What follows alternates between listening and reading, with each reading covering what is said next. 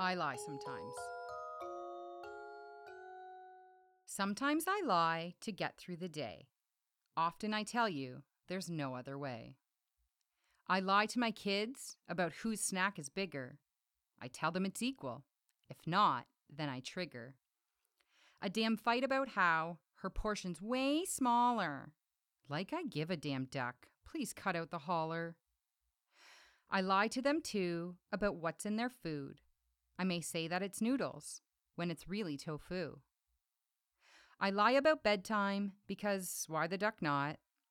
Are we there yet? Yep, almost. When really we're not.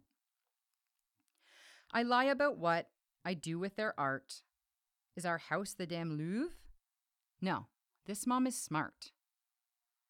When they see a fast food bag, I lie about that. Did you go without us? No, it's from a while back. I lie when I need just a minute alone. Up here going poo, guys, when I'm on my phone. It's a lie when I threaten that they won't go see their grandma and grandpa if they disobey me. That one right there is the tallest lie of all.